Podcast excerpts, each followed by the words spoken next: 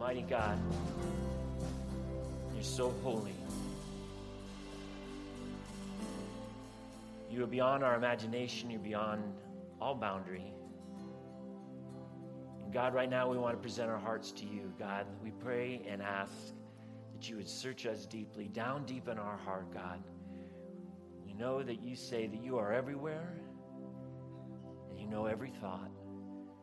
So, God, for everything and anything, God, that is a distraction to us right now, God, any barrier, any sin, you just lay it down and we invite you, God, with your piercing gaze, with your ever overwhelming presence, God, that you remove every barrier, God. You help us just to lay ourselves bare before you in this time so that we could worship you with a pure heart, God. That's our desire. We ask that in faith, and we ask that in Jesus' name. Amen.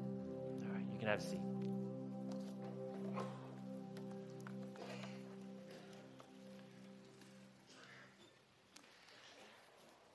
So, if um, someone were to ask you, Where is God? what would you answer them? Would you say, You know, God's in heaven, or God is in my heart, or maybe God's in nature? Where is God? That's right. You know, there was a grandmother who uh, had a four year old granddaughter named Amanda, quite a precocious little girl, and she had to take her to the doctor because she was having a fever. So she took her to the doctor, and the doctor looked into Amanda's ears and peered in there, and she said, Well, who's in there? Donald Duck? and Amanda said, No. And then the doctor looked up into her nose and said, Well, who's in there? Mickey Mouse? And Amanda said, No. Finally, the doctor took his stethoscope and placed it on her heart, and he said, Well, who's in there? Barney? And Amanda said, No. Jesus is in my heart. Barney's on my underwears. you know, throughout the ages, people have been searching and hunting for God, looking here, looking there. They've turned to religions, they've turned to philosophies, they've turned to different ways of life. Some would say that God's hard to find. Some would say that they found God. Others, well, they just don't care. And some are sort of hiding out from God hoping he doesn't find them. But the question remains where is God? Well, God wants us to know where he is, he wants us to know who he is. And he gave us this great book with his words so that we could discover again who he is and where he is. And he tells us that he's everywhere. Everywhere. It's a term that we call his omnipresence. Omni meaning all, everywhere, presence. And that's the first thing you can fill in your outline there. God is omnipresent, God is everywhere. See, God's omnipresence is very difficult for us to understand because it's one of the ways that God's different than us. It's one of his attributes that make him wholly other entirely. You know, we can't be two places at once. Oftentimes, I think it would be fun to do that, right? You know, like Bahamas. that would be awesome but uh, we can't do that, right? And so we ask ourselves, how is this even possible that God could be everywhere? So as I was studying this week for this message, I ran across a website called Evidence for God. And on the website, a gentleman named Rich Deem wrote this interesting article. Now, I don't agree with all of his conclusions necessarily and all of his all of the website, but I love this part. I think this is so helpful for us. So, put your thinking caps on here. Some of you scientist type people are going to love this. Here we go. This is what he says. He says, There is much evidence from both the Bible and from science that demonstrates that God must exist and operate in dimensions of space and time other than those to which we're confined. Okay? God could not have created the universe if he were only a part of it. I think that makes sense.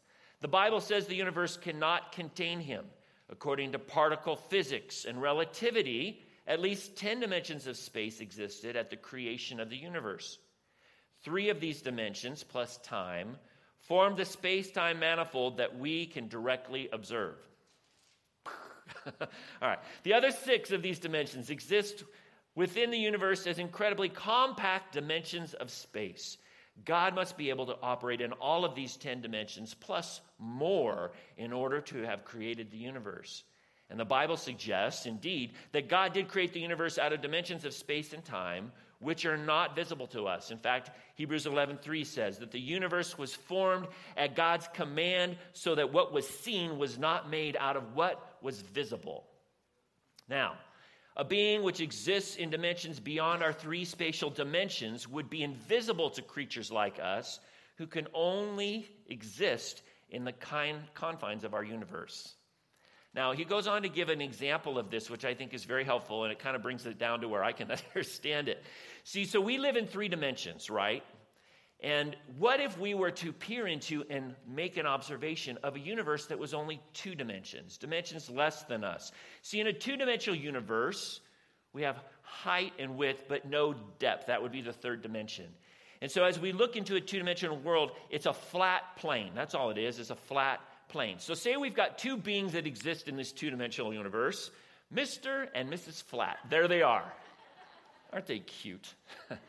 now, as we observe this beautiful couple from our third dimension, why we can see things in incredibly different than they can from just their own two dimensions. For example, Mr. Flat, when he looks over at Mrs. Flat, what does he see? He sees a line right? He doesn't see the depth, he just sees a line. Matter of fact, he can travel all the way around her, and all he will see is a line. And it's unfortunate because she's quite striking. just like the edge of a piece of paper, all they see is a line, all right? Now, again, as I said, we can be present here looking uh, from our third dimension of depth, and we can observe them, and they would never even know that we're there unless we were to break into that plane that they exist on. Does that make sense? So we can be ever present. Matter of fact, we can see their entire shape, we can even see inside them. Mr. Flat could never look inside Mrs. Flat unless he were to cut her open, which could probably lead to a very terrible paper cut. And so you see from this other dimension, God, God's omnipresence, therefore, the fact that He lives in multiple dimensions, which is hard to understand and comprehend, helps us understand how He lives outside the laws of physics and natural science that we understand in our universe, how He can be entirely present and even yet invisible and all around us, beyond the boundaries of even time and space as we understand it. See, God is infinite, He's beyond measure. He's beyond all things, past, present, future. He's the author and creator of everything. He is Almighty God. And you see, it's that characteristic of God and many more that helps me begin to understand the phrase when the Bible says that the fear of the Lord is the beginning of wisdom. You see, and there are some ways that if we really begin to comprehend the idea that God is present everywhere, always. There's sort of this sense of both terror and comfort that come from that in me. I don't know about you.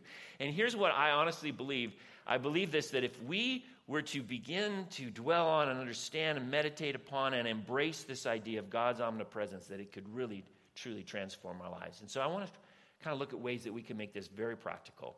So we're going to talk about what does God's omnipresence mean to me?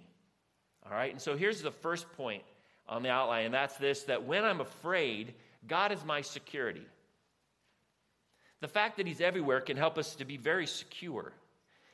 So last week, um, Pastor John began the first six verses of Psalm 139, which is just beautiful because in this psalm, David just describes God's amazing character. So I want to carry on from where he started and start with verse 7 through the end of the chapter. So if you've got a Bible, turn to Psalm 139. That's where the majority of our verses are going to be. If you don't have a Bible with you, this, those will be up on the screen. And we invite you, if you don't have a Bible at home, grab one from the lobby because we really want you to have a Bible at home. God's word is so transformational in our lives. All right, so we're going to look at Psalm 139 and we're going to read verses 7 and 8. And they say this. It says, I can never escape from your spirit, David speaking. I can never get away from your presence. If I go up to heaven, you are there. If I go down to the grave, you are there. See, David, if you remember David, he wrote this psalm after being pursued by Saul that wanted to kill him. It was after his moral failure, it was after his own son had tried to usurp his throne. David was under pressure. It was times of incredible and intense fear. And what he's telling us is that God can be our comfort in times of fear. You see, God's presence comforts me. God's presence comforts me. Knowing that God is with me at all times, it gives me a sense of security and peace, having Almighty God on my side. Psalm 16, 8, and 9 says, I know the Lord is always with me. I will not be shaken, for he's right beside me.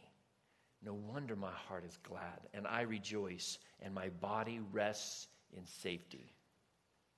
So, even in trials and testing, in life's toughest moments, in times when we're overwhelmed, God is present and He's there and He's with us. Isaiah 43 2 says, When you go through the deep waters, I will be with you. When you go through the rivers of difficulty, you will not drown. When you walk through the fire of oppression, you will not be burned up. The flames will not consume you. And I love what David wrote in Psalm 23 when he said that even though I walk through the valley of death, you are with me. You see, even in our most tender and vulnerable moments, God walks with us in that transition from this life to the next.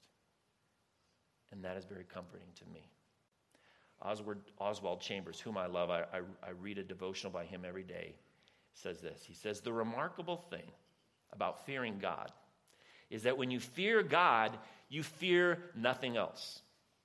Whereas if you do not fear God, you fear everything else. Blessed is everyone who fears the Lord. All right, so our next point is this when I'm alone, God is my companion. God is my companion. There are times when we're alone. I mean, sometimes literally we're just by ourselves, we're alone. Or maybe even we're around other people, and yet we still feel disconnected and isolated. And David points to this beautiful word picture about how be, of, this idea about being far away, like the rays of the sun reaching out to the far ends of the, of the earth, or like being adrift, far adrift at sea. And he says this in verses 9 and 10. David says, If I ride the wings of the morning, if I dwell by the farthest oceans, even there your hand will guide me, and your strength will support me. Your strength will support me. God understands our loneliness. And He wants us to know that even when we feel the sting and pain of being alone, that He's with us, and that we're never alone when He's there. And even when we feel isolated and the pain of that, He's there and He's there to help us and to guide us and to support us. See, God's presence supports me. God's presence supports me. You know, I think most of us have experienced times when we felt that God wasn't with us. You know, sometimes it's in the most deepest, most difficult times that God just feels like He's not there. And I've had many times like this. These are the times that stretch my faith the most. And yet, I read something this week that I thought was really interesting about God's presence. And there was an author that I read, and he made this observation that in the 40 days between when Jesus resurrected from the dead and ascended to heaven, he was not always physically present with the disciples. Did you, have you ever noticed this? This was like a light bulb that went off in my head. It says that Jesus would all of a sudden appear and he'd be with them for a while, and then all of a sudden he'd be gone. And then he'd pop in a little bit later, and then he made a real specific point to let them know that he'd heard every conversation they had when he was gone. You know, it's like when Thomas was there, do you remember? And then he kind of almost kids Thomas when all of a sudden he appears, and he's kind of kidding Thomas about the fact that he didn't trust and believe in him. And it was like Jesus was slowly weaning them off of his presence and training them to the fact that even though he wasn't physically present with them, he was always there, ever present. And even in his last words, you know, as he went off and, and gave the Great Commission, at the very end, he says, He assured them, I am with you always. I think God does that for us as well. You know, even in those darkest, deepest times that I can remember when I, I remember, you know, there was a period of time when we had It, you know, sometimes when it just rolls one thing after another, after another, after another, you're wondering what's next. And yet there were these little moments of grace, some unexplainable circumstance that just whispered, I'm here. I care. And I love you. Hebrews 13:5 says, "For God has said, I will never fail you. I will never abandon you." You know, sometimes we really have to sense that something is missing before we go searching for it. All right, next point is when I am hiding, God is my light. When I'm hiding, God is my light. Now, when I mentioned before, um, remember there's a sense in which God's omnipresence is, is, is one somewhat disturbing and troubling, and at the same time incredibly comforting as well. And when we're in sin and feeling ashamed, we tend to hide from God, right? And when we hide from God, we tend to hide in very dark places. We hide in strongholds and addictions and self destructive behavior. But even when we hide, God sees. And his desire is to bring light into those dark places. It says this in verses 11 and 12. I could ask the darkness to hide me and the light around me to become night. But even in the darkness, I can't hide from you. To you, the night shines as bright as day. Darkness and light are the same to you. You know, when my uh, girls were little, you know, little ones, when we first moved here, they used to love to play hide and seek. That was their favorite game. They wanted to play hide and seek all the time. And so I would sit there and I'd close my eyes and count to 30, and then you open your eyes and go searching.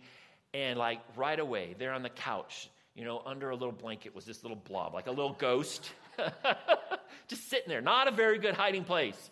But you know, but to a little kid, they honestly believe that if they can't see you, you can't see them, right? I mean, that's, what they're thinking. And I think we play games like that with God, that we just think God's not going to see us. We pretend that He's not there. But He sees into even the darkest places where we're hiding. And honestly, He wants so much to bring His healing light to show us a better way. And so when I'm hiding, God's presence heals me. God's presence heals me. Just being in God's presence heals us, but denying his presence leaves us in darkness. And uh, there's, a, you know, there's a certain arrogance that we have about ourselves when we just kind of think, well, God doesn't exist, or, you know, God doesn't really see what I'm doing, or his presence doesn't really matter. God is always present, whether we believe it or not. You know, um, back in the early days of the, the space program, I don't know, you may have remembered this, but there was a Russian cosmonaut who went up into orbit and orbited around the Earth, one of the very first space exploration things. And he's up there, and when he came back, he said, You know, when I was up there in my space capsule, I looked around and I didn't see God anywhere. and there's this really clever pastor, C.A. Criswell, you know, pastor in, in Dallas, and he said this, Well, let him take off his spacesuit space suit for just a second. He'll see God soon enough.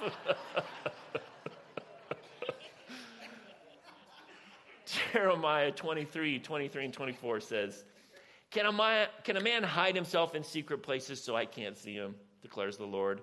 Do I not fill the heavens and the earth? declares the Lord. You see, sin disintegrates integration disintegrates the soul it pulls it apart it's kind of like two opposing magnets you ever try to put two opposing magnets together sin pushes us away from god but you know what's interesting about a magnet is if you turn it around they instantly cling and bond to one another. And that's exactly what repentance is. You see it's turning away from sin and turning toward god. That's what repentance is. And what's astounding to me about this, and about, uh, it's astounding to me about God from my own personal story, is that even when I failed to turn around, even when my heart was dead set against God, that was the moment when I was running the other direction that God pursued me. You see, God is a God of grace. Yes, He's a God of justice, but He's also a God of love. and a God of loving kindness. From the very beginning in his dealings with mankind, do you remember this when man, Adam and Eve were in the garden? In Genesis 3, it tells us when the cool evening breezes were blowing, the man and his wife, after they'd sinned, they heard God walking around, and immediately they went and hid themselves from the Lord among the trees. And God called them. Where are you? it's like hide and seek. Where are you? Jesus told this really neat story about a prodigal son who had the guts to go up to his dad and demand his inheritance before his father even passed away. Everything his father had sacrificed for him, and the father gave his son everything. The son grabbed it, turned his back on his father, and marched into a life and squandered everything on wine and women and sinful, selfish desires. And then it came to the point where those things just didn't satisfy anymore. And the young man wanted so much to go back to his father, but he wasn't quite sure if the father would accept him. You know, there's a beautiful story, a song that, uh, that I really like called When God Ran. And I want you to watch this video because I really think it helps describe the heart of this story. Let's watch.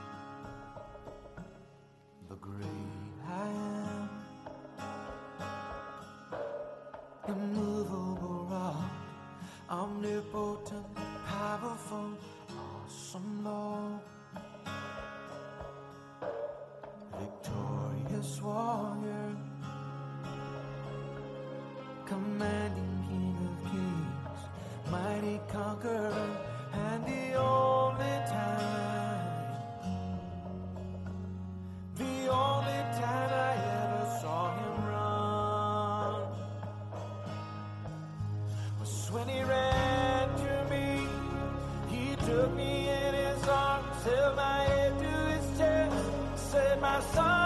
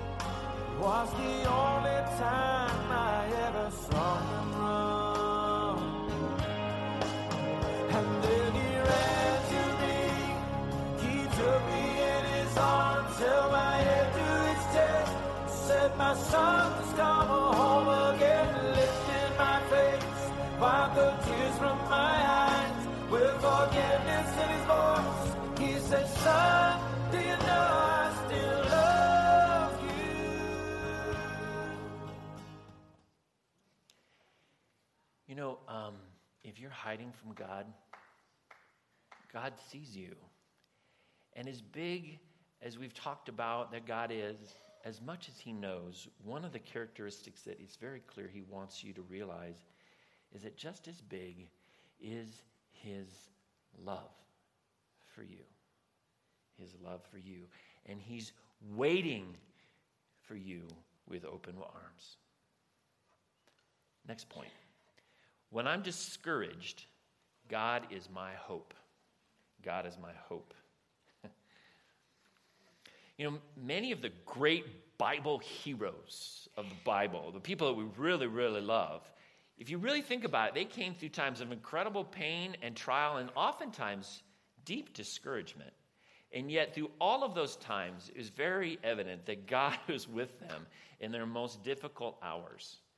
You see, these tried and true saints, heroes of faith, often reflected back with deep gratitude as to how God brought them through when there was no other way, when they were at the end of their rope.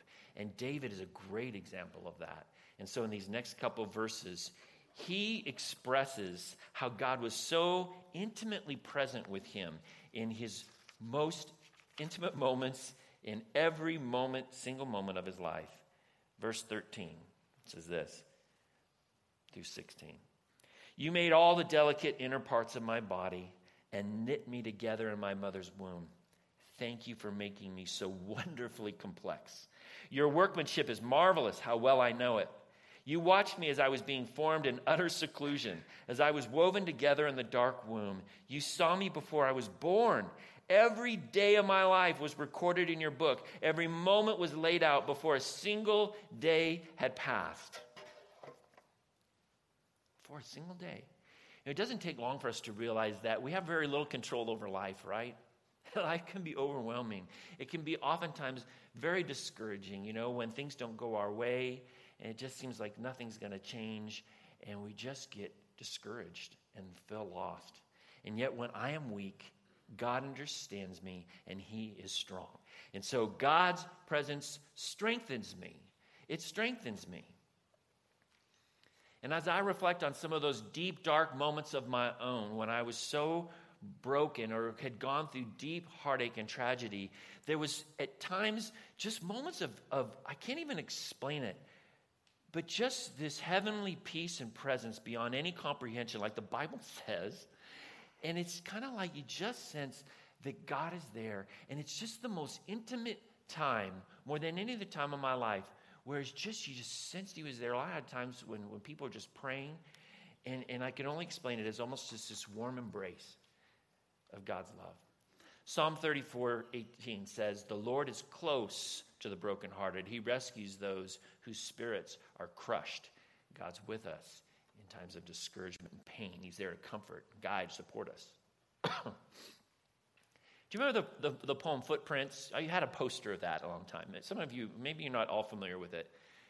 But it's kind of, it, it, tells the story about a, a someone that had walked with God and footprints in the sand. And, and sometimes, you know, the, the moral of it all at the end is that sometimes it's not until the very end of the journey when we look back and we, and we think those times that, that, that God had left us and He wasn't there, that it was during those times that He carried us.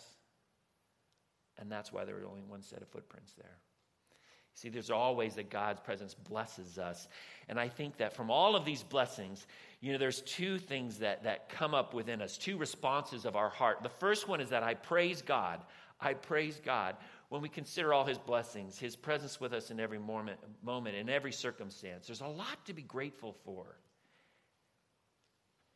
And the Bible even tells us that God inhabits the praises of his people. And so praises and gratitude are one of the fastest ways into God's presence. And we see David's heart erupt with praise in verses 17 and 18. He says, How precious are your thoughts about me, O God. They cannot be numbered. I can't even count them, and they outnumber the grains of sand. And when I wake up, you're still with me. And then last, when our heart is filled with gratitude toward God, I honestly believe that our desires change, that our love for God compels us to want to please Him and honor Him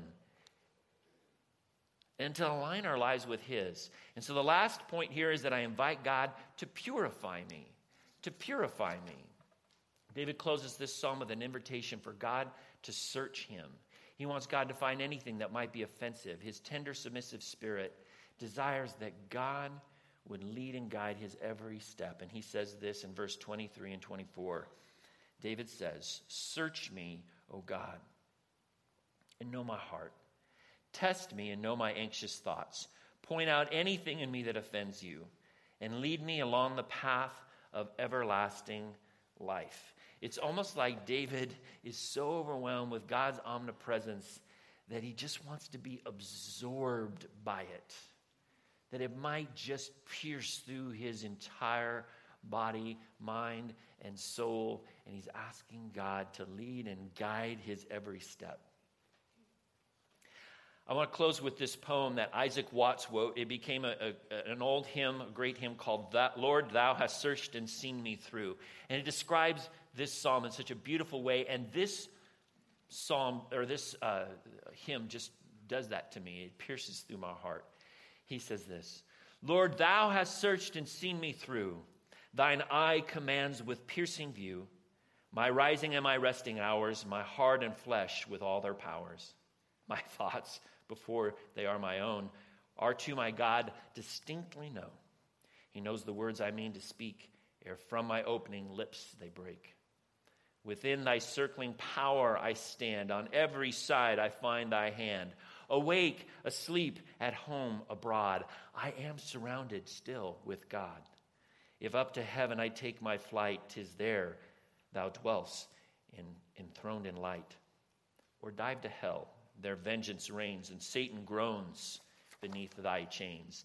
The veil of night is no disguise, no screen from thy all searching eyes. Thy hand concedes thy foes as soon through midnight shades as blazing noon. O may these thoughts possess my breast, where'er I roar, rove, wherever I rest, nor let my weaker passions dare consent to sin, for God is there. God is with us, both now and forever. My sincere hope and prayer is that this will bring such incredible comfort and care and courage to your life. Let's pray.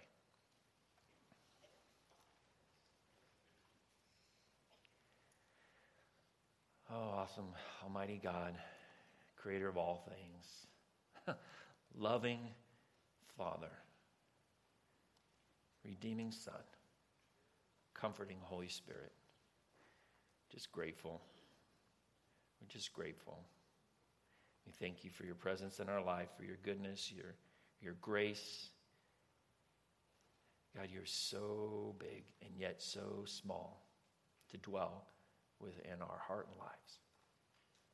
And we're just thankful. In Jesus' name, amen.